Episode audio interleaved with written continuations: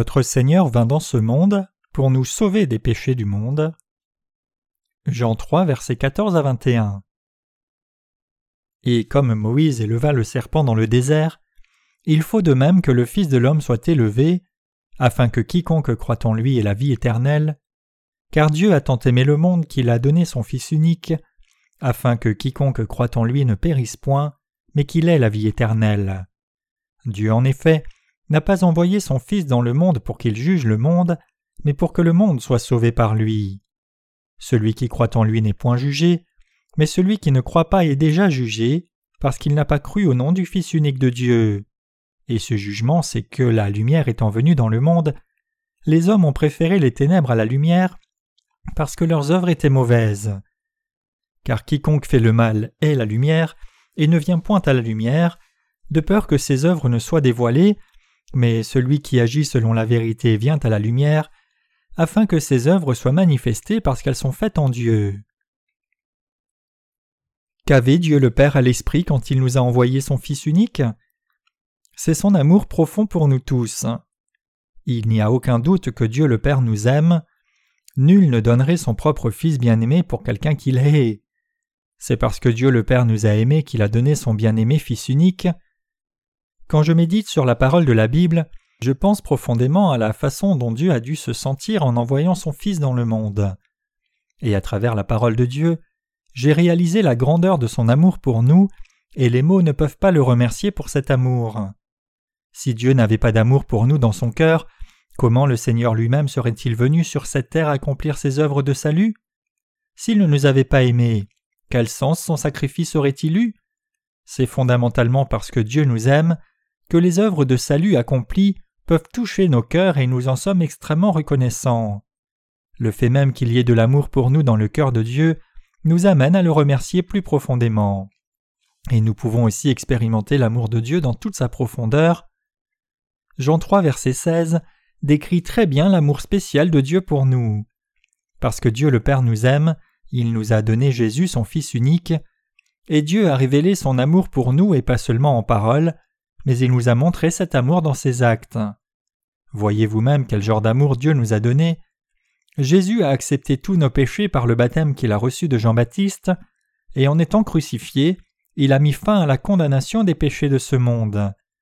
Et il est ressuscité en trois jours, et monté dans le royaume des cieux, et nous a promis qu'il reviendrait sur cette terre. Avoir reçu cet étonnant amour par lequel Dieu le Père nous a donné son Fils, L'amour par lequel Jésus s'est sacrifié lui-même est si fort que les mots ne peuvent pas décrire toute notre gratitude. L'œuvre de l'évangile de l'eau et de l'esprit a été initiée par Dieu qui nous a aimés. C'était vraiment parce que Dieu nous a aimés qu'il pouvait nous envoyer son Fils unique, mettre nos péchés sur ce Fils unique, le crucifier et le ressusciter, et Dieu le Père l'enverra à nouveau sur cette terre pour sa seconde venue. Qu'est-ce qui a une vraie valeur pour les hommes? Qu'est-ce qui est précieux pour les êtres humains? Ce n'est ni l'argent, ni la gloire, ni aucun pouvoir. Ce qui est le plus nécessaire et le plus précieux pour l'humanité, c'est la vie éternelle et l'amour de Dieu. Si nous avons accepté l'amour de Dieu dans nos cœurs, nous pouvons persévérer et endurer les difficultés, et nous pouvons également l'attendre. Et dans cet amour, nous pouvons jouir du véritable repos et recevoir de nouvelles forces et de la paix. D'où viennent ces bénédictions? Elle coule de ce cœur de Dieu qui nous aime. C'est en demeurant dans cet amour de Dieu que nous vivons tous notre vie de foi dans la paix. Lorsque nous sommes fatigués et las de nos luttes, nous sommes fortifiés par l'amour de Dieu. En d'autres termes, c'est son amour qui nous conforte le plus en tout temps, de bonheur et de tristesse. C'est l'amour de Dieu qui nous a établis dans le cœur du Seigneur et qui nous fait y demeurer. C'est quand nous savons et croyons que Dieu nous aime excessivement que nos cœurs peuvent recevoir de nouvelles forces pendant que nous vivons. La source de la force qui nous permet de continuer à vivre spirituellement dans ce monde, c'est cet amour de Dieu le Père pour nous. Parce que Dieu nous aime, nous recevons la force de continuer jour après jour, aujourd'hui et demain, et c'est par cette force que nous menons réellement nos vies. Si Dieu n'avait pas d'amour pour nous dans son cœur, notre vie elle-même serait inexistante. Si Dieu détournait son amour de nous, ou ne s'intéressait pas à nous, cela même signifierait notre mort spirituelle. Si l'on s'accroche à quelqu'un qui ne s'intéresse pas à nous, et dont le cœur nous a complètement quittés, alors nos cœurs perdraient toute force. Pendant que nous vivons, nous ne devrions jamais oublier que Dieu nous a créés, nous a sauvés de tous nos péchés et nous protège toujours.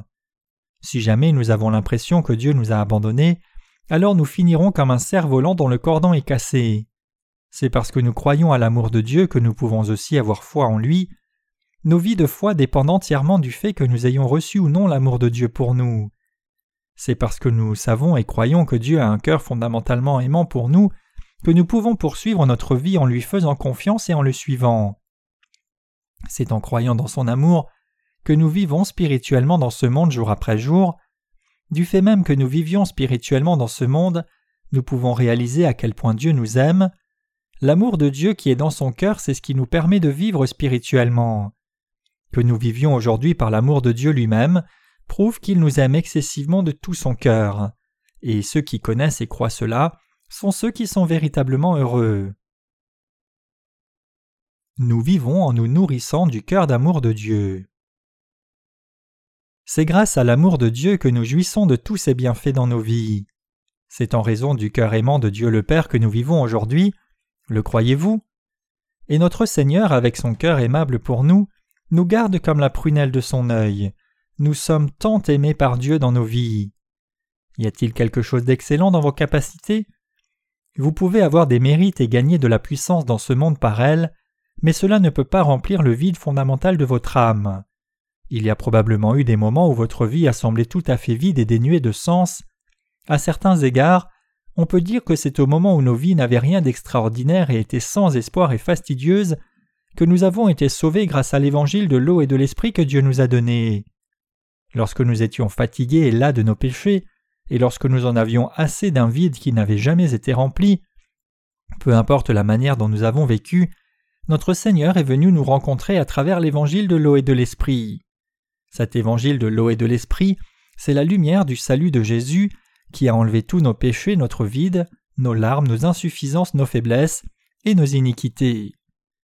Lorsque nous réfléchissons vraiment à la raison pour laquelle nous vivons, nous ne pouvons nier le fait que c'est en raison de l'amour du Seigneur que nous vivons c'est parce que nous savons et croyons que Jésus a aussi de l'amour pour nous dans son cœur. Peu importe les bonnes actions que nous pourrions faire devant Dieu, et peu importe à quel point il pourrait nous bénir matériellement, nous donner la santé et tout ce qui est bon, si fondamentalement il n'avait pas un cœur aimable pour nous, toutes ces choses ne seraient rien de plus que du matériel qui passera. Ceux qui ont reçu la rémission des péchés et sont spirituellement devenus les enfants de Dieu ne sont pas satisfaits de tout ce matériel qui est dépourvu de l'amour de Dieu. C'est du cœur aimable de Dieu le Père que nous puisons la force de poursuivre notre vie. La raison pour laquelle Dieu nous a donné son Fils unique est aussi ce cœur aimable qu'il a pour nous. Dieu nous a tant aimés qu'il a donné son Fils unique afin que nous ne périssions pas, et Dieu nous aime tellement que non seulement il nous a donné son Fils unique, mais il a aussi achevé l'œuvre qui sauve toutes les âmes. À travers le passage biblique d'aujourd'hui, on peut voir et apprécier le cœur de Dieu envers nous. Pour répéter ce que Dieu a fait pour nous parce qu'il nous a aimés, nous savons qu'il nous a fait parce qu'il nous a aimés, et il a également envoyé son Fils pour nous sauver, et nous savons que Jésus, Dieu lui-même, a renoncé à son propre corps et s'est sacrifié lui-même parce qu'il nous a aimés. Lorsque nous recevons une lettre, nous ne lisons pas juste ce qui est écrit, mais nous lisons le cœur même de l'auteur qui se cache dans ces mots, et c'est ce cœur qui nous plaît, attire notre gratitude et nous meut. De même, c'est quand nous voyons le cœur d'amour de Dieu enfui et retenu dans sa parole que nous sommes inspirés. Quand nous lisons la Bible, nous pouvons tous nous rendre compte que Dieu nous a tant aimés qu'il nous a envoyé son Fils unique Jésus. Dieu le Père notre Seigneur et Dieu le Saint-Esprit nous aiment tous réellement. Nos cœurs ont fondu devant l'amour excessif de Dieu, et à travers l'évangile de l'eau et de l'esprit, nous sommes devenus sans péché et nous menons notre vie avec Dieu comme ses propres enfants. Le Seigneur n'est pas venu nous condamner. Il est écrit dans Jean 3 versets 17 à 18 Dieu en effet n'a pas envoyé son Fils dans le monde pour qu'il juge le monde, mais pour que le monde soit sauvé par lui. Celui qui croit en lui n'est point jugé, mais celui qui ne croit pas est déjà jugé, parce qu'il n'a pas cru au nom du Fils unique de Dieu. Celui qui croit dans cet amour de Dieu est sauvé en acceptant et en croyant dans tous les ministères de ce Fils Jésus, que Dieu le Père a envoyé pour nous délivrer de nos péchés. Toutefois, celui qui ne sait pas que Dieu le Père a un cœur d'amour pour lui ne peut pas accepter Jésus, et cette personne ne peut pas accepter le véritable salut que Jésus a accompli à travers l'évangile de l'eau et de l'esprit. Celui qui ne croit pas au cœur de Dieu ne peut pas croire en Jésus. Ce n'est que lorsque nous croyons que Dieu le Père nous aime de tout son cœur que nous pouvons accepter toutes ces choses que Jésus, que Dieu a envoyées pour nous sauver, a faites pour nous, et c'est alors seulement que nous qui croyons ainsi pouvons être sauvés. Jésus a continué au verset 19 à 21 de ce passage. Et ce jugement, c'est que la lumière étant venue dans le monde, les hommes ont préféré les ténèbres à la lumière parce que leurs œuvres étaient mauvaises. Car quiconque fait le mal est la lumière et ne vient point à la lumière de peur que ses œuvres ne soient dévoilées, mais celui qui agit selon la vérité vient à la lumière afin que ses œuvres soient manifestées parce qu'elles sont faites en Dieu. En d'autres termes, c'est essentiellement parce que Dieu nous aime qu'il nous a sauvés. Nous devons croire que Dieu nous a toujours aimés, à la fois avant et après notre salut. Si nous ne connaissons pas cet amour, alors nous sommes tenus de trahir le Seigneur, et notre foi est tenue de trébucher. Dieu a fait de nous, qui avons été sauvés grâce à l'évangile de l'eau et de l'esprit, ses propres enfants, et de ce fait il peut désormais librement nous accorder ses bénédictions et sa grâce. Mes chers croyants, croyez-vous dans cet amour de Dieu? Il est écrit La lettre tue mais l'esprit vivifie. 2 Corinthiens 3 verset 6. Si vous prenez une approche littérale de la parole de Dieu, on pourrait imaginer que la Bible dit tellement de choses étranges, puisqu'elle dit à certains endroits Vous allez sûrement mourir, alors qu'elle dit aussi dans d'autres endroits Vous allez sûrement vivre. Toutefois, lorsque nous saisissons le cœur de Dieu caché dans la lettre, nous pouvons également savoir pourquoi il dit ce genre de choses. Pour nous, connaître le cœur aimable de Dieu est d'une importance critique. Entre nos frères et sœurs, et entre les serviteurs de Dieu et les saints, nous devons être capables de nous apprécier les uns les autres. Si nous n'apprécions pas les cœurs les uns des autres et notre relation n'étant qu'hypocrite et superficielle, alors il est plutôt évident que nous ne serons heureux que lorsque nous entendons des compliments et que nous nous haïrons les uns les autres si ce que nous entendons est même légèrement décevant ou désagréable. Quand Dieu lui-même est venu sur cette terre et est volontairement devenu notre propitiation, en se faisant baptiser et en versant son sang jusqu'à la mort, et quand il nous a tant aimés et continue de nous aimer autant, si quelqu'un ne peut pas croire ou interprète mal ou comprend mal ceci, alors sa foi ne peut pas être la foi authentique.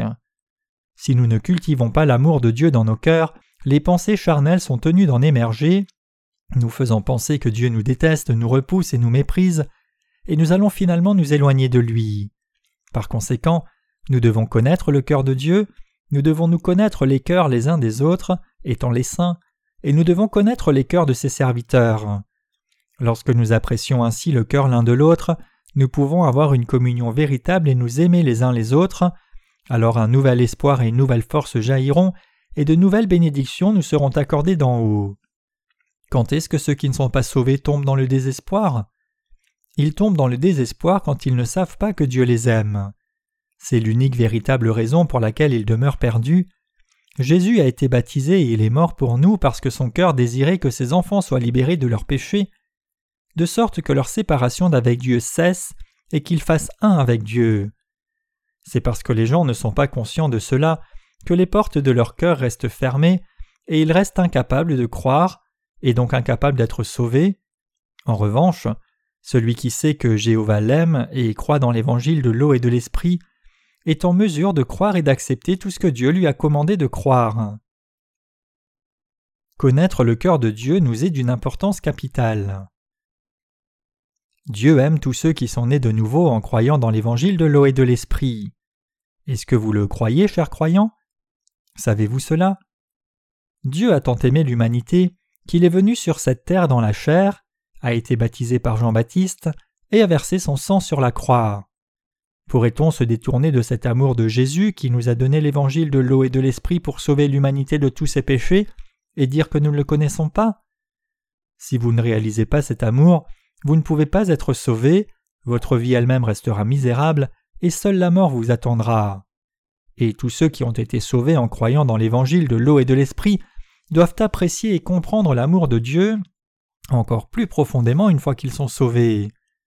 c'est quand ils connaissent et croient au cœur de Dieu qu'ils peuvent répandre l'Évangile dans l'obéissance et l'union avec la parole de Dieu, et qu'ils peuvent s'attendre à ce que toutes les promesses du Seigneur s'accomplissent. Ceux qui sont nés de nouveau, frères et sœurs dans la foi, doivent faire confiance les uns au cœur des autres. En outre, il doit y avoir un véritable amour dans la relation entre les serviteurs de Dieu et leurs frères et sœurs dans la foi. L'amour qui existe entre ceux qui sont nés de nouveau est tel que même s'ils peuvent se détester les uns les autres à titre temporaire, il ne peut y avoir de véritable haine dans leur cœur. Ils ne réprimandent que les erreurs, les actes et la pensée qui les empêchent de recevoir les bénédictions de Dieu, et ils ont seulement de la pitié et de la compassion pour ceux dont la foi est faible. C'est tout ce qu'il y a dans leur cœur. Ils ne contiennent aucune haine fondamentale. Ceux qui sont nés de nouveau d'eau et d'esprit connaissent le véritable amour de Dieu, car ils ont été remis de tant d'iniquité, et par conséquent, ils ne sont habités d'aucune haine fondamentale, ni d'intention malicieuse de nuire à autrui. Cependant, étant donné qu'il est toujours possible qu'ils soient attirés vers leur chair momentanément, et qu'ils fassent des erreurs de temps en temps, il est impératif qu'ils se souviennent du cœur de Dieu, réalisent la profondeur de leur rémission des péchés, et cultivent l'amour de Dieu dans leur cœur plus profondément encore. Bien sûr, il pourrait y avoir quelques cas de conflit même dans l'Église de Dieu, c'est parce que nous n'apprécions pas les cœurs les uns des autres que des malédictions surgissent avec des malentendus, et c'est à cause de ces conflits et malentendus que s'ensuit la jalousie. Notre vraie et belle relation que nous avons les uns avec les autres disparaîtrait, et nous serions incapables de servir l'Évangile en union les uns avec les autres. Dans des cas comme celui-ci, nous devons être en communion pour résoudre les problèmes avec une conversation dans un esprit large en Christ, essayez d'écouter plutôt que d'insister sur votre propre justice, car il est écrit Ainsi, que tout homme soit prompt à écouter et lent à parler, lent à se mettre en colère. Jacques 1, verset 19. Nous devrions arriver à une solution selon Dieu, plutôt que simplement essayer de satisfaire chacune des parties dans la perspective humaine. Dieu est amour. Il est écrit dans la Bible, et cet amour consiste, non point en ce que nous avons aimé Dieu, mais en ce qu'il nous a aimés, et a envoyé son Fils comme victime expiatoire pour nos péchés. 1 Jean 4, verset 10. Parce que Dieu nous aime, il nous a sauvés par l'évangile de l'eau et de l'esprit, et sous la forme du Saint-Esprit, il est venu dans les cœurs de tous ceux qui ont accepté cet amour de Dieu par la foi. Puisque Jésus est maintenant venu en nous et habite en nous par l'Esprit Saint, alors que nous qui sommes nés de nouveau nous haïssons l'injustice et le péché, nous n'avons pas de haine pour les gens eux-mêmes. De tels cœurs sont ceux des saints et serviteurs de Dieu qui sont nés de nouveau d'eau d'esprit. Nous savons très bien que c'est précisément parce que l'amour de Dieu est dans nos cœurs. Quelle est la vérité la plus indispensable à connaître pour notre vie? Nous devons savoir que Dieu a un cœur aimable pour nous. C'est lorsque vous vous rendez compte de cela que vous trouvez l'énergie et la joie de continuer votre vie de foi. Si nous ne reconnaissons pas cette vérité, et regardons seulement nos circonstances charnellement, alors nous ne pouvons avoir aucune foi, et tout sera fatigant et agaçant pour nous. Dieu nous aime à jamais de tout son cœur, c'est parce que cet amour est définitif que nous continuons notre vie de foi dans le bonheur et l'espérance. C'est parce que Dieu le Père a un cœur aimable envers nous que nous menons notre vie de foi dans la joie. Si Dieu le Père n'avait eu aucun amour pour nous dans son cœur, nous ne pourrions pas être sauvés, et ne pourrions mener nos précieuses vies pour son œuvre de justice. L'amour de notre Seigneur est pleinement révélé dans l'évangile de l'eau et de l'esprit. Il nous a transformés et nous a délivrés de la fatalité qui destinait nos vies à ne pas être différentes de celles des bêtes. Aujourd'hui, nous pouvons vivre notre foi comme des enfants de Dieu, le servir et le suivre, nous rassembler pour nos rencontres et prêcher l'Évangile au monde, parce que nous croyons que dans le cœur de Dieu le Père, il y a un amour infaillible pour nous. C'est en raison de cet amour de Dieu le Père que nous sommes maintenant en vie et que nous menons aussi nos vies. Dans les jours à venir aussi, grâce à l'amour de Dieu le Père, nous continuerons à vivre notre foi pour toujours. Pendant que nous vivons, nous ne devrions jamais oublier que notre existence et notre salut même sont dus à l'amour du cœur de Dieu le Père envers nous, et nous devrions nous rappeler que c'est parce qu'il a ce cœur aimable pour nous que nous avons reçu la rémission de nos péchés. Bien qu'il ne soit pas nouveau pour nous que l'existence même de ce monde et du royaume de Dieu est due au cœur aimable de Dieu le Père pour nous, nous vivons nous-mêmes grâce à cet amour, et la vérité elle-même existe aussi grâce à cet amour. Nous sommes donc reconnaissants tous les jours du fait que nous vivions dans l'amour de Dieu le Père. Rendons alors grâce pour l'amour de Dieu qui nous a été donné librement. Unissons-nous dans cet amour de Dieu comme les justes qui ont reçu la rémission des péchés, et nous menons nos vies en donnant gloire au Seigneur jusqu'au jour où l'évangile de l'eau et de l'esprit sera répandu dans le monde entier. Dieu nous a tant aimés.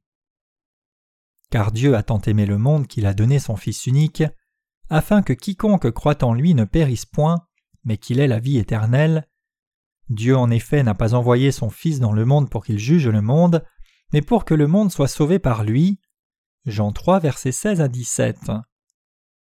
Ce passage nous dit le dessein de Dieu en nous envoyant son Fils Jésus. Notre existence était telle que nous ne pouvions que commettre le péché dans ce monde, et nous étions destinés à aller en enfer pour nos péchés. Or, malgré cela, Jésus, dont le nom signifie Sauveur, nous aime tellement qu'il nous a sauvés du péché du monde.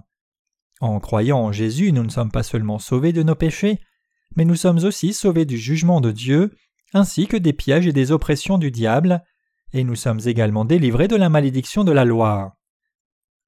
Pour que le monde soit sauvé par lui, Jean 3 verset 17. C'est par Jésus que nous avons été sauvés de nos péchés, et le mot monde ici renvoie à la race humaine tout entière. Plus exactement, ce monde nous comprend vous et moi. L'évangile de l'eau et de l'esprit est le salut qui délivre tous les gens de ce monde, comme vous et moi, du péché et de toute la condamnation. Jésus est venu dans ce monde pour nous sauver de toutes les malédictions et des oppressions du diable. Il n'est pas venu pour condamner, mais au contraire, il est venu pour nous sauver de tous nos péchés selon qu'il est écrit Car Dieu a tant aimé le monde qu'il a donné son Fils unique, afin que quiconque croit en lui ne périsse pas, mais qu'il ait la vie éternelle. Jean 3, verset 16. Jésus lui-même a dit qu'il a été envoyé sur cette terre pour sauver le monde du péché. Ce n'est pas le monde dans son sens physique que notre Seigneur a sauvé, mais il a sauvé les êtres humains qui ont été faits à la ressemblance de Dieu du péché du monde. Ayant créé l'ensemble de la race humaine, Dieu leur a commandé de régner sur tout ce qui est sur cette planète. Par ce monde, il faisait référence à des gens comme vous et moi, et en particulier, il a parlé de vous et moi qui connaissons Jésus correctement et croyons en lui correctement. Et pour nous dire exactement à quel point Dieu nous aime et comment il nous a sauvés, il nous a dit à travers l'évangile de l'eau et de l'esprit qu'il a aimé le monde. Il nous a tellement aimés qu'il nous a sauvés de toutes nos malédictions, de la destruction et de la condamnation du péché, en se donnant lui-même à nous comme notre propitiation. Dieu nous a en effet parfaitement sauvés par l'évangile de l'eau et de l'esprit. De quel état de péché avons-nous été sauvés? Je demande en d'autres termes, de quel état toutes les personnes qui vivent sur cette terre, y compris vous et moi, ont-elles été sauvées? De quel état Dieu nous a-t-il sauvés Nous sommes tellement faillibles, faibles et pleins de fautes que nous sommes liés au péché jusqu'au jour où nous mourrons, et nous ne pouvons éviter d'aller en enfer à cause de ces péchés. C'est précisément l'état duquel notre Dieu nous a sauvés. En nous envoyant son Fils, Dieu nous a sauvés de tous nos péchés à travers l'évangile de l'eau et de l'esprit. Pouvez-vous maintenant voir cet amour de Dieu, ce fait qu'il nous aime tant Vous et moi commettons d'innombrables péchés tout au long de nos vies, comme la brume épaisse et des nuages sombres, et pourtant, parce que Dieu nous a aimés, même des gens comme nous, il nous a délivrés de tous nos péchés en envoyant son Fils unique Jésus. Dieu le Père a pris les péchés de l'humanité qui pendaient sur nous comme des nuages épais, a condamné son Fils à notre place, et ce faisant il nous a sauvés, nous tous qui croyons en lui, de notre condamnation et des malédictions du péché. Par conséquent, par la phrase Dieu a tant aimé le monde, nous pouvons mesurer à quel point Dieu nous a aimés. Nous devons nous souvenir de cette parole que Dieu nous a tant aimés qu'il a envoyé son Fils unique et a sauvé les gens du monde entier de tous leurs péchés, de la condamnation et de la destruction, et des malédictions du diable et des malédictions de la loi. Alors comment pourrions-nous jamais oublier ce passage Dieu a tant aimé le monde, alors qu'il signifie que Dieu nous a aimés et nous a sauvés plus énergiquement et plus abondamment que les péchés que nous commettons. Et puisque la raison pour laquelle nous pouvons vivre notre vie, c'est que Dieu a envoyé son Fils unique sur la terre afin que nous puissions ne pas périr pour nos péchés, comment pourrions-nous l'ignorer et faire semblant de ne pas le remarquer?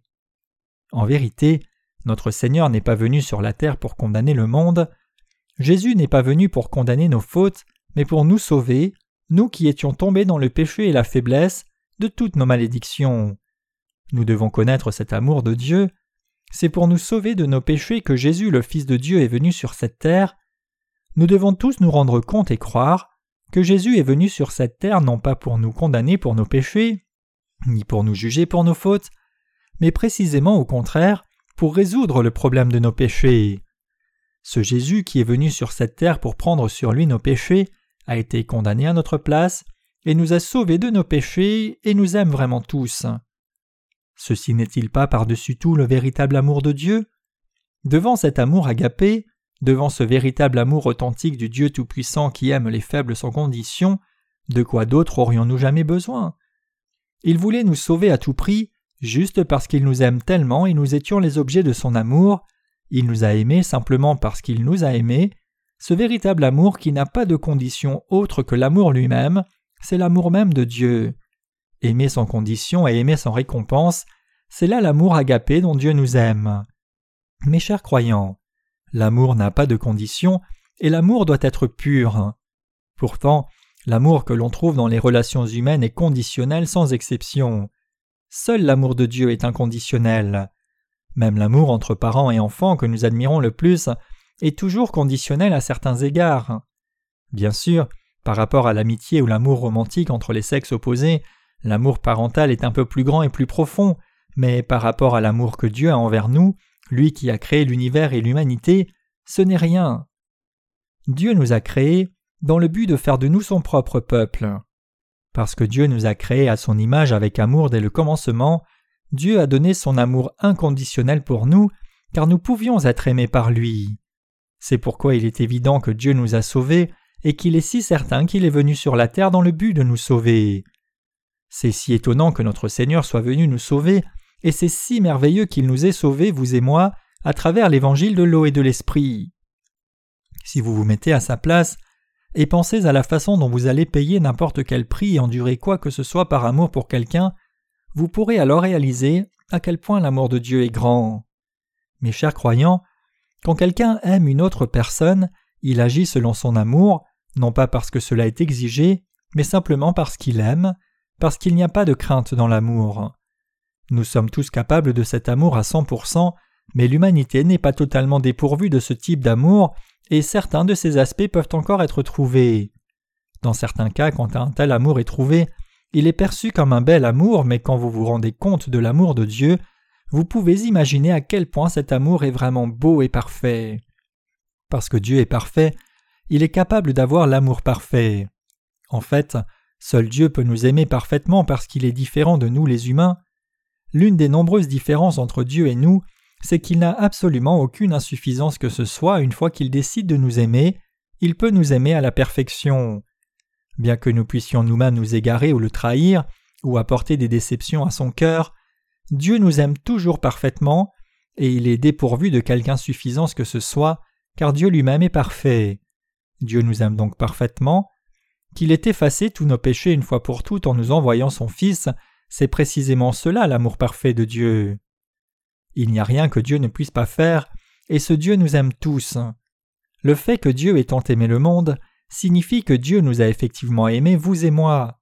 Est-ce que vous savez tous que Dieu vous aime? Y aurait-il par hasard quelqu'un qui ne sait pas que Dieu l'aime? Il y a en effet des gens comme ça. Mes chers croyants, avant d'avoir rencontré Jésus, nous ne savions pas à quel point Dieu nous avait aimés. Mais une fois que nous avons connu l'amour de Dieu, et que nous l'avons aimé nous-mêmes, nous avons alors pu réfléchir au sujet de nous-mêmes et nous rendre compte de nos véritables êtres et comprendre pourquoi nous nous étions sentis aussi misérables tout le temps. La vraie raison, c'était que nous n'avions pas répondu à l'amour de Dieu. Il est écrit dans la Bible Car l'amour est plus fort que la mort, la jalousie aussi cruelle que la tombe. Cantique des Cantiques, chapitre 8, verset 6. Mes chers croyants, Dieu nous aime parfaitement afin que nous acceptions son amour avec gratitude. Mais si nous rejetons cet amour, son amour se transforme en haine et devient très cruel. Dieu a aimé tout le monde, il nous aime encore tous, notre Dieu nous aime tellement qu'il nous a tous sauvés, c'est juste que certains d'entre nous ne réalisent pas cela. Puisque Dieu vous aime encore même maintenant, il frappe à la porte de votre cœur en disant Je t'aime, je t'ai aimé, je t'ai tant aimé, As-tu fait quelque chose de mal? Est-ce que ta conscience est troublée? As-tu quelque chose qui te condamne? J'ai pris toutes ces choses sur moi-même et j'ai été condamné à ta place. Est-ce que ton cœur est troublé? Qu'est-ce qui te trouble tant? J'ai également pris les causes mêmes de ces troubles. Ne te rends-tu pas compte que je t'ai aimé? Je t'ai tant aimé que j'ai permis à ton cœur d'être réellement joyeux et heureux.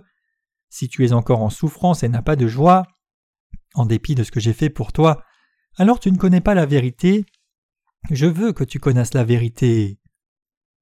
Jean 3, verset 18 dit Celui qui croit en lui n'est point jugé, mais celui qui ne croit pas est déjà jugé, parce qu'il n'a pas cru au nom du Fils unique de Dieu. Examinons ce passage. Ici, lui se réfère à Jésus. Cela signifie que quiconque croit en Jésus n'est pas condamné, quelles que soient les fautes qu'il ait pu faire et combien de péchés il ait pu commettre dans ce monde.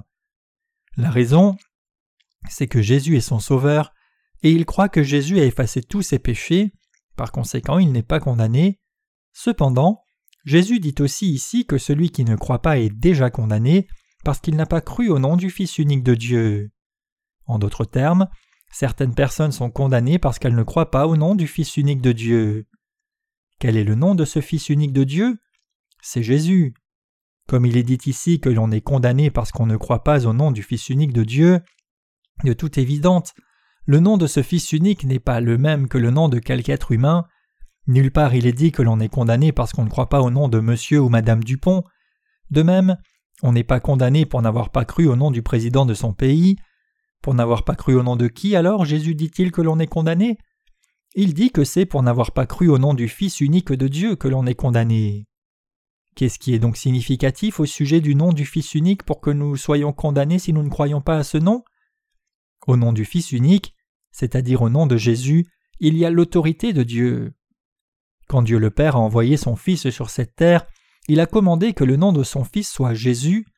Le nom de Jésus signifie le Sauveur. Selon qu'il est écrit, Il sauvera son peuple de ses péchés. Matthieu 1, verset 21. Au nom de Jésus, il y a le pouvoir de nous sauver de tous nos péchés. Le nom Jésus signifie qu'il est celui qui sauvera son peuple de tous ses péchés. Ce nom est donc un nom très puissant, il est le nom même qui peut libérer les pécheurs sans faillir. Le nom Jésus signifie qu'il sauvera son peuple de ses péchés, Matthieu 1 verset 21, et par conséquent, Jésus est le Dieu tout-puissant du salut et le sauveur de toute l'humanité. Par conséquent, ne pas croire au nom de Jésus consiste à ne pas croire au Sauveur même, et c'est pourquoi l'on est condamné. Jésus le seul Sauveur. Dieu a dit qu'il n'y a qu'un seul nom sous le ciel qui puisse nous sauver. Acte 4, verset 12. Cela signifie que tout le monde sous le ciel ne peut être sauvé que s'il croit en Jésus, et que celui qui ne croit pas en Jésus ne peut pas être sauvé. Si quelqu'un veut être sauvé de ses péchés et être délivré de sa vanité, de la vacuité, de la destruction et de la malédiction, il doit croire en Jésus seul, et il doit croire que ce n'est que ce Jésus qui l'a sauvé. En d'autres termes, nous pouvons être sauvés si nous croyons seulement au nom de Jésus et réalisons Jésus, le Dieu Tout-Puissant, est vraiment mon Sauveur, il m'a sauvé, il m'a parfaitement sauvé en me donnant son amour parfait, voilà comment il m'a sauvé. D'autre part, si l'on ne croit pas en Jésus, alors on est déjà pécheur, celui qui ne croit pas est pécheur et il est condamné en conséquence. Jésus a utilisé le mot condamné ici, et ce mot est utilisé lorsque l'on est reconnu coupable et que la condamnation est prononcée. Et c'est parce que l'on ne croit pas en Jésus qu'on est condamné pour son péché. Nous les humains sommes tous pareils. Nous sommes tous nés dans ce monde identique, nous commettons tous le péché tous les jours de la même façon, nous luttons tous pour pourvoir à nos besoins quotidiens, nous loger, nous habiller et nous nourrir, et nous finirons tous par mourir et retourner à la poussière. Cependant, bien que tous les êtres humains commettent le péché de la même façon, il y a ceux qui ont le péché, et puis il y a ceux qui n'ont pas de péché. Selon qu'il est écrit, il n'y a point de juste, pas même un seul. Romains 3, verset 10. Tout le monde commet le péché, mais il y a toujours ceux qui sont devenus justes en croyant en Jésus. En même temps, toutefois, alors que les chrétiens croient en Jésus, Certains sont sauvés de leurs péchés et d'autres ne le sont pas. La raison en est que ces derniers, bien qu'ils invoquent le nom du Fils unique, ne connaissent pas ou ne croient pas vraiment au salut que Jésus leur a apporté. C'est pourquoi beaucoup de chrétiens qui ne croient pas dans la vérité conservent leurs péchés dans leur cœur même s'ils invoquent tous le nom de Jésus. Les péchés qui sont dans les cœurs des hommes sont écrits sur la tablette de leur cœur. Jérémie 17, verset 1. C'est pourquoi ils sont condamnés pour leurs péchés, comme le dit la Bible. Le salaire du péché, c'est la mort. Romains 6, verset 23. Comme le salaire du péché doit être payé uniquement par la vie elle-même, le pécheur doit être condamné à la mort éternelle, c'est-à-dire qu'il doit souffrir la seconde mort. En d'autres termes, les pécheurs doivent être jetés en enfer. C'est ce que ce passage signifie en disant Celui qui croit en lui n'est point jugé, mais celui qui ne croit pas est déjà jugé parce qu'il n'a pas cru au nom du Fils unique de Dieu. Jean 3, verset 18. Jésus, le Fils de Dieu, est l'unique et seul Dieu. Il y a toutes sortes de créatures dans l'univers, mais Jésus n'est pas une créature. Lui seul est le Fils unique de Dieu, et lui seul est le Seigneur de la création, qui a fait l'univers et tout ce qu'il contient, y compris vous et moi. Il est le Créateur. Nous utilisons ce terme Créateur pour faire référence à quelque être divin qui a créé le monde, et ce Créateur n'est personne d'autre que Jésus. Nous, les créatures que Jésus a faites, avons été trompés par Satan et avons péché. Pour nous sauver, ce Créateur Jésus est venu volontairement comme un homme. Bien que Jésus pouvait vaincre Satan plus que suffisamment par sa puissance, car il est le Dieu de la vérité et le Dieu juste et équitable, il a pris les péchés de ses bien-aimés par son baptême, a été condamné à leur place, et les a ainsi sauvés à la perfection totale. Jésus est le Dieu qui est mort pour nous sauver d'entre les mains de son ennemi. La population de ce monde est de plus de six milliards. En dehors de six milliards de personnes vivant à l'heure actuelle, combien d'autres personnes ont vécu et sont mortes avant? Puisqu'il doit y avoir eu beaucoup plus de six milliards de gens qui sont nés et morts depuis le commencement jusqu'à maintenant, il m'est arrivé de me demander où tous ces morts ont été enterrés. Un très grand nombre de gens sont nés et sont morts jour après jour, et la plupart des morts ont été enterrés dans le sol, mais nous ne voyons que très peu de tombes, que ce soit dans les cimetières publics ou privés. J'ai été une fois très intrigué par cela. Mes chers chrétiens, une fois que nous sommes nés, nous devons revêtir l'amour de Dieu, être sauvés, devenir justes et vivre heureux sur cette terre, et quand nous passons au prochain monde, nous devrons vivre heureux pour toujours dans le plus beau royaume, le ciel. Pourtant, les innombrables personnes qui naissent et meurent dans ce monde portent encore plusieurs péchés dans leur cœur. Même les soi-disant chrétiens qui prétendent croire en Dieu et en son Fils Jésus ont encore du péché.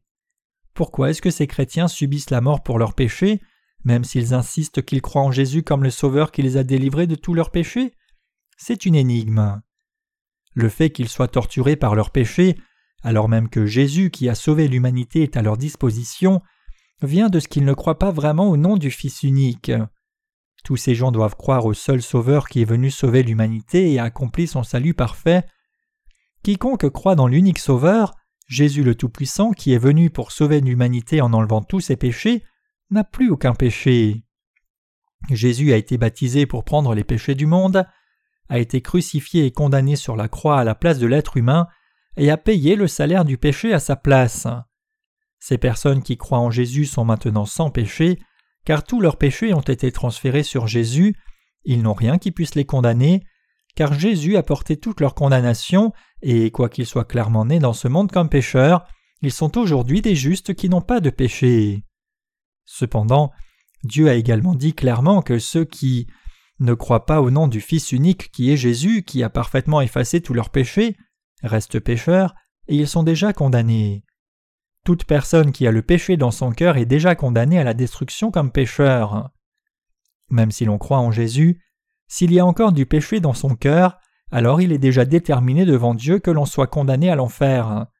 C'est pourquoi il est si incorrect de conserver du péché tout en professant croire en Jésus c'est parce que cette personne qui ne croit pas dans la puissance du nom de Jésus a encore tous ses péchés intacts.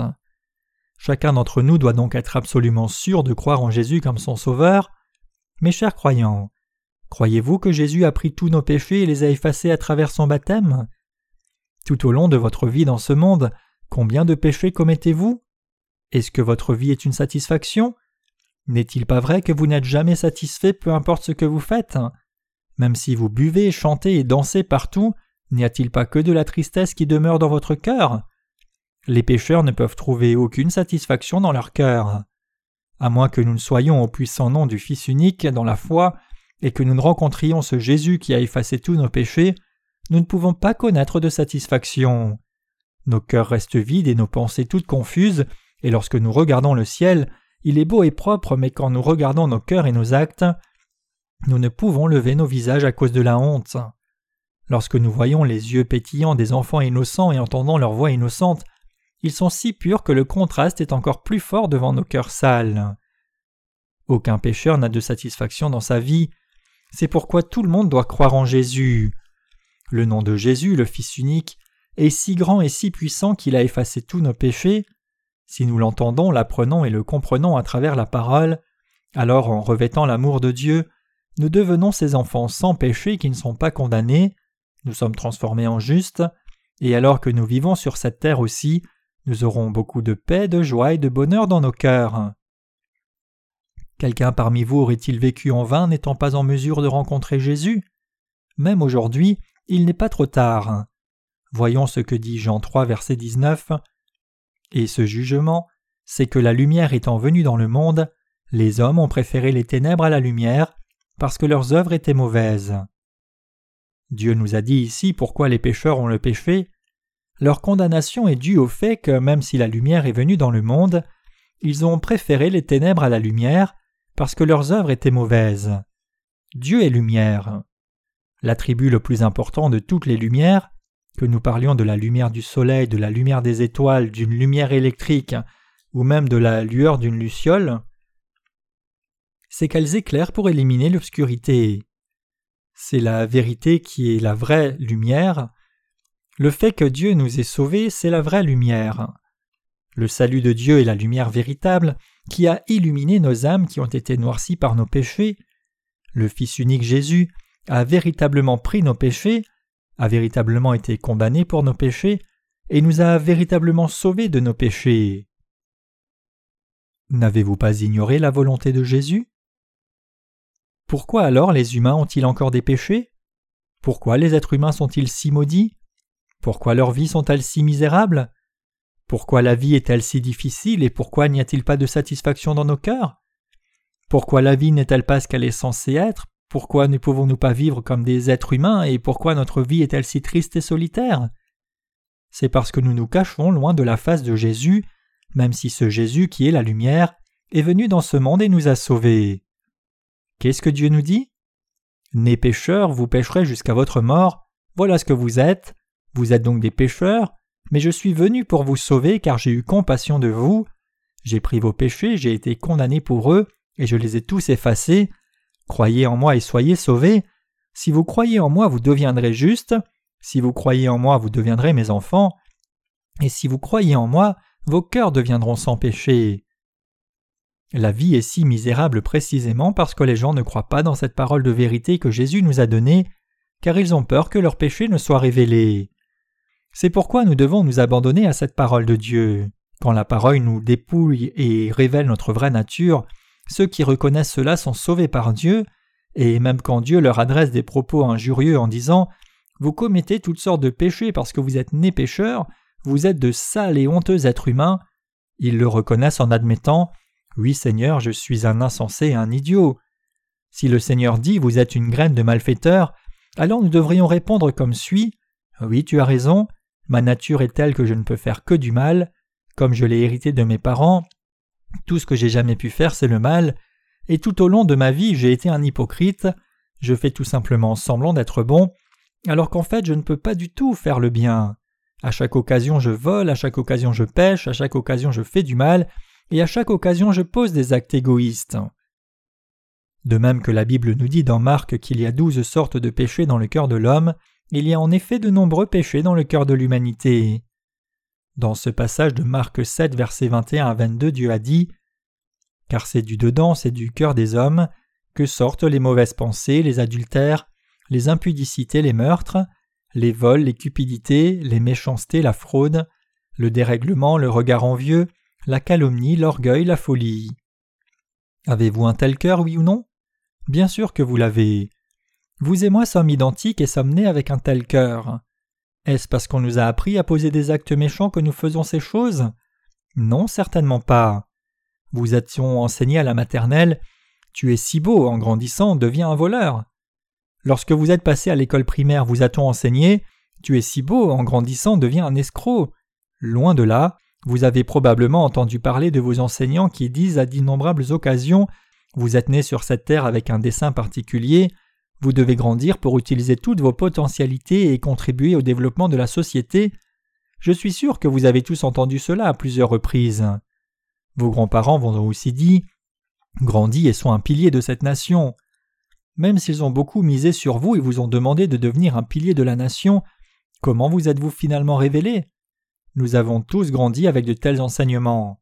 Nous avons reçu une éducation publique et une éducation familiale pour construire notre personnalité et devenir de bonnes personnes. Même jusqu'à ce que nous soyons diplômés de l'université ou du lycée, nous avons toujours été éduqués pour devenir des personnes qui aident les autres. Quand tout votre apprentissage était terminé et que vous étiez sur le point de vous marier, on vous a dit Soyez patient, soyez gentil avec votre conjoint, respectez votre belle famille, endurez toutes choses et vous pourrez réellement fonder une famille. La patience est la principale raison qui peut sauver votre mariage. Combien de fois vous a-t-on servi de tels enseignements? On nous a enseigné à être vertueux, patients et de bonnes personnes. Mais comment sommes-nous devenus? Combien de péchés avons-nous commis? Quand nous étions jeunes, nous n'avons pas commis trop de péchés tout simplement parce que beaucoup de ces méfaits étaient au-delà de notre faculté immature, mais une fois que nous avons grandi, n'avons-nous pas développé nos propres compétences et n'avons-nous pas, dès lors, laissé libre cours à toutes sortes de péchés?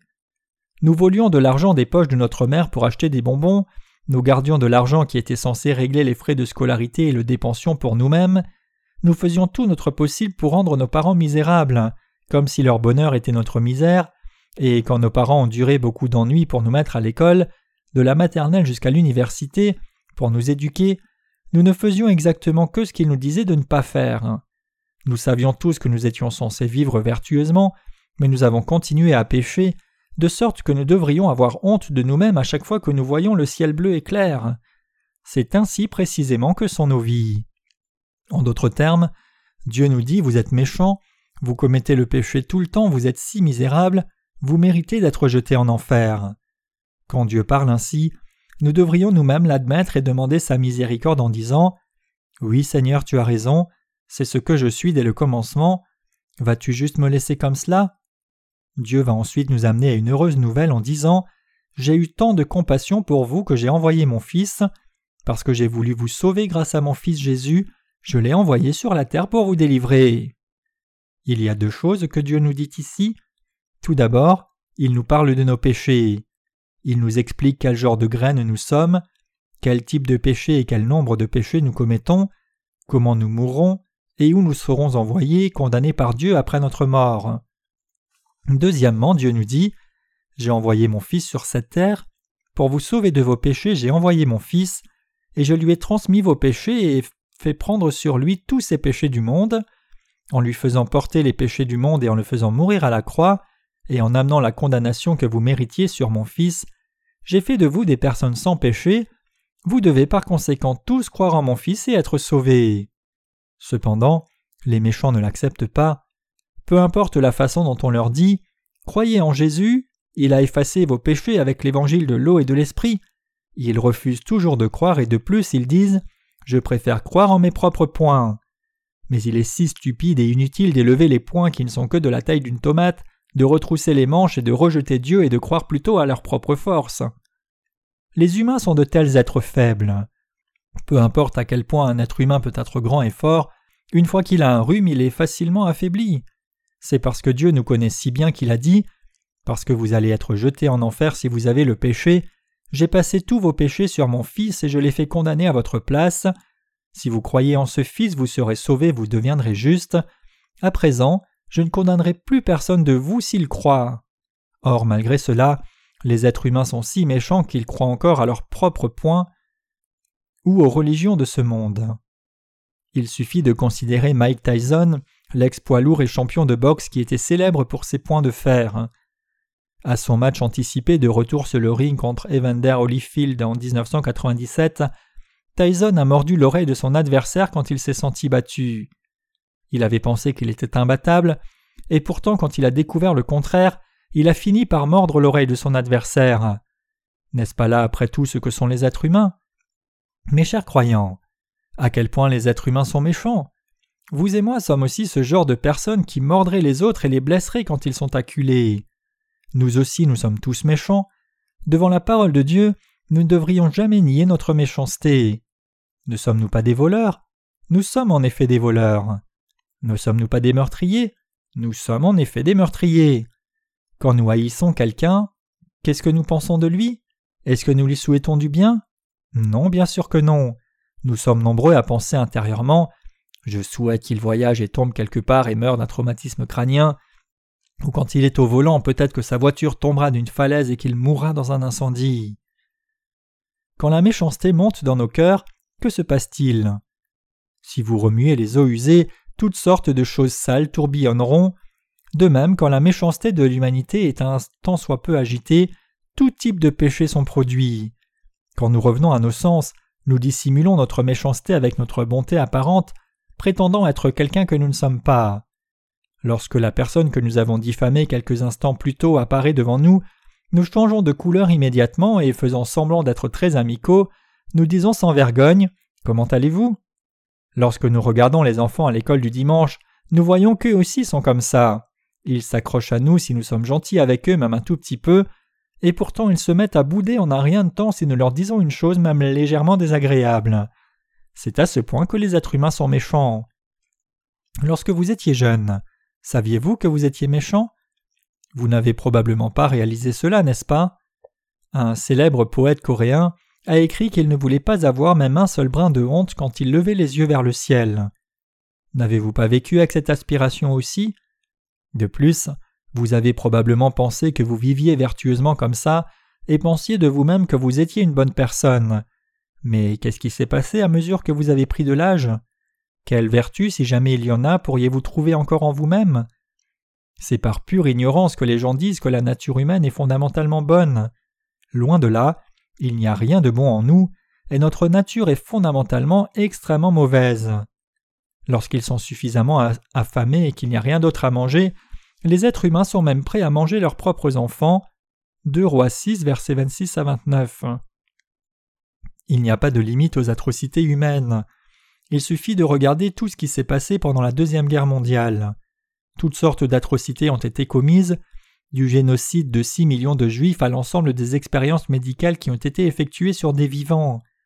D'innombrables personnes ont été torturées, mutilées et tuées juste à cause de leur appartenance ethnique, simplement parce qu'elles étaient différentes de l'agresseur. Et la race humaine n'est pas devenue meilleure même maintenant, ces atrocités se poursuivent sans relâche dans de nombreux coins du monde. Pensez-vous que les femmes sont quelque peu différentes des hommes, qu'elles sont dociles comme des brebis? Loin de là, les femmes également sont aussi méchantes que les hommes. Il y a longtemps je n'avais pas réalisé cela, au point que quand je voyais des écolières je me disais Elles ont l'air si innocentes et pures, alors pourquoi suis-je si sale? Les gens comme moi ne devraient pas être dans ce monde. Je devrais aller à la montagne pour être un moine et me séparer de la société. Cependant, sur mon parcours, j'ai finalement compris que les femmes sont aussi méchantes que les hommes. Je les avais admirées tout simplement parce que je ne connaissais pas ce fait, il suffit de jeter un œil sur ce qui se passe quand les femmes se disputent. Elles se tirent les cheveux les unes des autres, elles se donnent des coups de pied, et elles se maudissent les unes les autres comme s'il n'y avait pas de lendemain. Il n'y a pas de différence de sexe ou d'âge à la méchanceté de l'homme, des hommes ou des femmes, des vieux ou des jeunes, et de la même façon tous sont clairement mauvais. Puisque la parole de Dieu est infaillible, nous devons la reconnaître avec un oui et croire en elle. Dieu nous a créés, et par conséquent il sait tout sur le genre de graines que nous sommes, nous lever pour argumenter contre Dieu et refuser sa parole en lui disant non n'est de notre part rien d'autre que du mal. En fait, la raison pour laquelle les gens ne peuvent pas recevoir la rémission des péchés ni être bénis, ni devenir justes, c'est qu'ils se cachent car ils craignent que leurs péchés ne soient révélés et qu'ils refusent intentionnellement d'écouter la parole de Dieu choisissant plutôt de l'ignorer. C'est précisément la raison pour laquelle ils ne peuvent pas être guéris de la méchanceté de leur cœur. Lorsqu'un médecin a diagnostiqué la maladie dont souffre son patient et lui prescrit un traitement, le malade doit suivre l'ordonnance s'il veut être guéri. Si le médecin est quelque peu bon, le patient doit écouter et suivre ce que dit le médecin. Si le patient n'écoute pas le médecin, il ne peut tout simplement pas être guéri. De même, si nous voulons être guéris de la maladie du péché dans nos cœurs, nous devons nous présenter devant Jésus, et nous devons être guéris en croyant dans l'évangile de vérité, l'évangile de l'eau et de l'esprit que Jésus nous a donné. Pratiquez-vous et croyez-vous la vérité? Jean 3 verset 21 dit Mais celui qui agit selon la vérité vient à la lumière, afin que ses œuvres soient manifestées parce qu'elles sont faites en Dieu. En d'autres termes, Dieu sait tout sur nous. Il n'y a rien que Dieu ne connaisse pas sur nous. Ce passage où Dieu dit que celui qui fait la vérité vient à la lumière est réellement la vérité. Puisque Dieu lui-même qui nous a créés connaît tout à notre sujet, il l'a dit, et cela ne peut être que la vérité infaillible. Dieu a dit qu'il nous sauverait en envoyant son Fils unique et en transférant nos péchés sur lui. Dieu nous a dit qu'il donnerait le ciel à tous ceux qui croient en lui. Dieu nous a dit comment le prochain et le monde actuel vont se dérouler, et Dieu nous a dit ce qui arrivera à ses croyants et ce qui adviendra des incroyants. D'abord au verset 20 il est écrit Car quiconque fait le mal est la lumière et ne vient point à la lumière. Jean 3 verset 20. Nous devons reconnaître la parole de Dieu et la suivre. Toute personne qui aime Dieu doit le reconnaître. Dieu a dit qu'il a réellement créé l'univers, qu'il nous a créés vous et moi, et qu'il règne également dans le monde à venir. Lorsque nous entendons sa parole, si nous pouvions juste hocher la tête et l'accepter, nous recevrions alors la rémission de nos péchés, et par cela Dieu effacerait tous nos péchés. Tout comme nous croyons que Dieu a créé l'univers pour nous bénir, c'est Dieu qui apporte le bonheur à nos vies.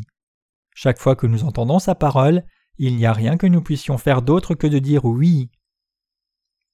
Mais celui qui agit selon la vérité vient à la lumière, afin que ses œuvres soient manifestées parce qu'elles sont faites en Dieu. Jean 3, verset 21. Ceux qui ont reçu la rémission de leurs péchés n'ont rien d'autre à faire que de dire simplement oui à la parole de vérité et croire en elle. Père, ta parole est la vérité, et tout comme tu me l'as fait remarquer, c'est en fait ce que je suis. Et pour moi qui étais ainsi lié à l'enfer, tu as envoyé ton Fils unique et tu m'as sauvé en condamnant ton Fils. Maintenant il n'y a plus de péché dans le monde, car Jésus les a tous enlevés. Tu m'as ainsi sauvé. Puisque Jésus a pris tous mes péchés, je n'ai donc plus de péché. Je crois, Seigneur. C'est tout ce que nous pouvons dire. Tout ce que Dieu donne librement, nous n'avons pas d'autre choix que de le recevoir avec reconnaissance. C'est tout ce que nous devrions faire devant lui. Si je vous disais que quand j'étais petit, je suivais ma mère partout et je prenais soin de la cuisine, n'allez-vous pas simplement supposer que ce que je dis est vrai puisque vous ne m'avez jamais vu faire cela? Si vous me connaissiez comme un honnête homme qui ne peut que dire ce qui est vrai, vous auriez encore plus de raisons de croire qu'il y eut un temps où faire la vaisselle était pour moi une seconde nature, que j'allumais le réchaud quand ma mère lavait le riz, que je balayais la cour lorsque ma mère lavait le sol, et que j'étais un bon homme de famille. J'ai arrêté toutes ces choses quand mes parents sont décédés, mais j'aimais tellement faire la cuisine et le nettoyage que pendant très longtemps j'ai fait beaucoup de travaux domestiques à tel point que j'avais senti que c'était ma vocation. Donc je sais comment les femmes se sentent, je sais très bien comment elles se sentent quand la maison est toute rangée et nettoyée de haut en bas, quand elles ont achevé le nettoyage et que même la serpillière est propre. Il est tout à fait possible que celui qui a nettoyé la pièce se sente plus heureux que celui qui entre dans une pièce propre. Bien sûr, si elle avait nettoyé la pièce pour une personne qu'elle aime et qu'il se sent heureux dans la pièce, alors elle serait encore plus heureuse. J'aime tellement faire toutes ces choses, mais je n'ai plus le temps de les faire. Si je n'étais pas en train de diffuser l'Évangile, c'est ce que je voudrais faire. J'aime toujours préparer la nourriture pour mes connaissances, je suis très doué dans ces choses. Cela semble-t-il difficile à croire Il y a longtemps de cela, j'ai effectivement fait toutes ces choses. Mais puisque vous ne m'avez pas vu faire tout cela, tout ce que vous pouvez faire, c'est simplement croire. Ce que vos yeux ont vu est facile à croire, ce qui n'a pas été vu est très difficile à croire, mais si vous savez qui je suis, alors vous croirez mes paroles, même si vous n'avez réellement jamais vu ce que j'ai fait. Croire dans l'Évangile par lequel Dieu a effacé vos péchés est aussi comme cela.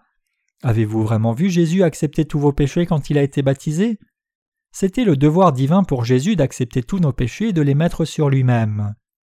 Le fait pour lui d'accepter tous nos péchés et d'être condamné pour eux est l'amour inconditionnel qu'il a pour nous. Mais avons-nous vu cela? Non, c'est uniquement écrit dans la Bible. Tout ce que Dieu nous a dit est-il simplement un mensonge ou bien c'est la vérité? C'est la vérité. Quand Dieu nous dit de croire, Est-il correct de refuser de croire à sa parole juste parce que nous n'avons pas vu? Absolument pas. Puisque la parole de Dieu est tout à fait vraie, le fait que nous n'ayons pas vu de nos yeux signifie que nous n'avons pas d'autre choix que de croire. Avons-nous vu quand Dieu a créé l'univers et tout ce qui s'y trouve? C'est parce que nous n'avons pas vu que par l'intermédiaire d'environ quarante hommes de foi, sur environ 1600 ans, Dieu a écrit sa parole en disant Au commencement, Dieu créa les cieux et la terre, et il a conservé cela jusqu'à ce jour, de sorte que nous puissions être en mesure de le lire. Il n'y a rien d'autre que nous puissions faire que de croire cela. Si Dieu nous dit que nous sommes méchants, il faut juste le croire, autrement comment ferions-nous pour réaliser cela? Si vous vous dites En fait je crois que je suis néanmoins un petit peu bon, vous êtes en train de dire quelque chose d'insensé.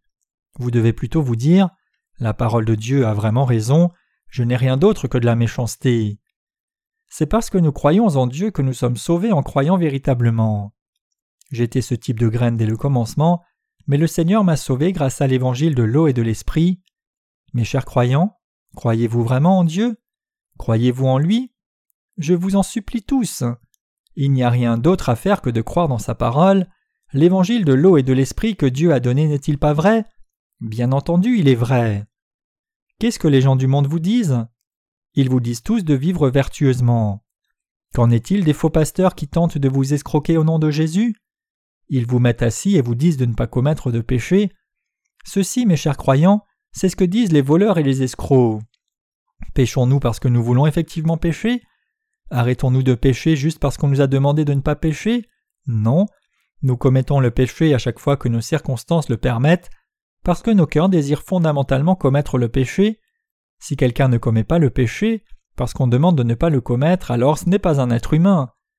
À cause de nos insuffisances, Combien de péchés commettons-nous avec nos cœurs, nos esprits et nos actes, même quand nous ne nous en rendons pas compte? Ce serait merveilleux si nous pouvions en quelque sorte contrôler toutes ces choses, mais puisque nous sommes seulement des humains, nous sommes toujours faillibles et incapables de nous contrôler nous-mêmes, et nous péchons tout le temps. Précisément parce que Dieu sait très bien que nous ne pouvons pas éviter de pécher, il nous dit d'être sauvés en croyant dans son Fils Jésus. C'est pourquoi nous devrions atteindre le salut en croyant en Jésus de tout notre cœur, est-ce que vous comprenez maintenant? Concluons ici notre discussion d'aujourd'hui, mais si le Seigneur le permet, je continuerai à partager sur ce passage de l'Écriture en détail. Nous avons été sauvés en croyant en Jésus, le seul sauveur de l'humanité. Je donne toute ma gratitude au Seigneur, qui nous a sauvés de tous nos péchés à travers l'évangile de l'eau et de l'esprit. Alléluia.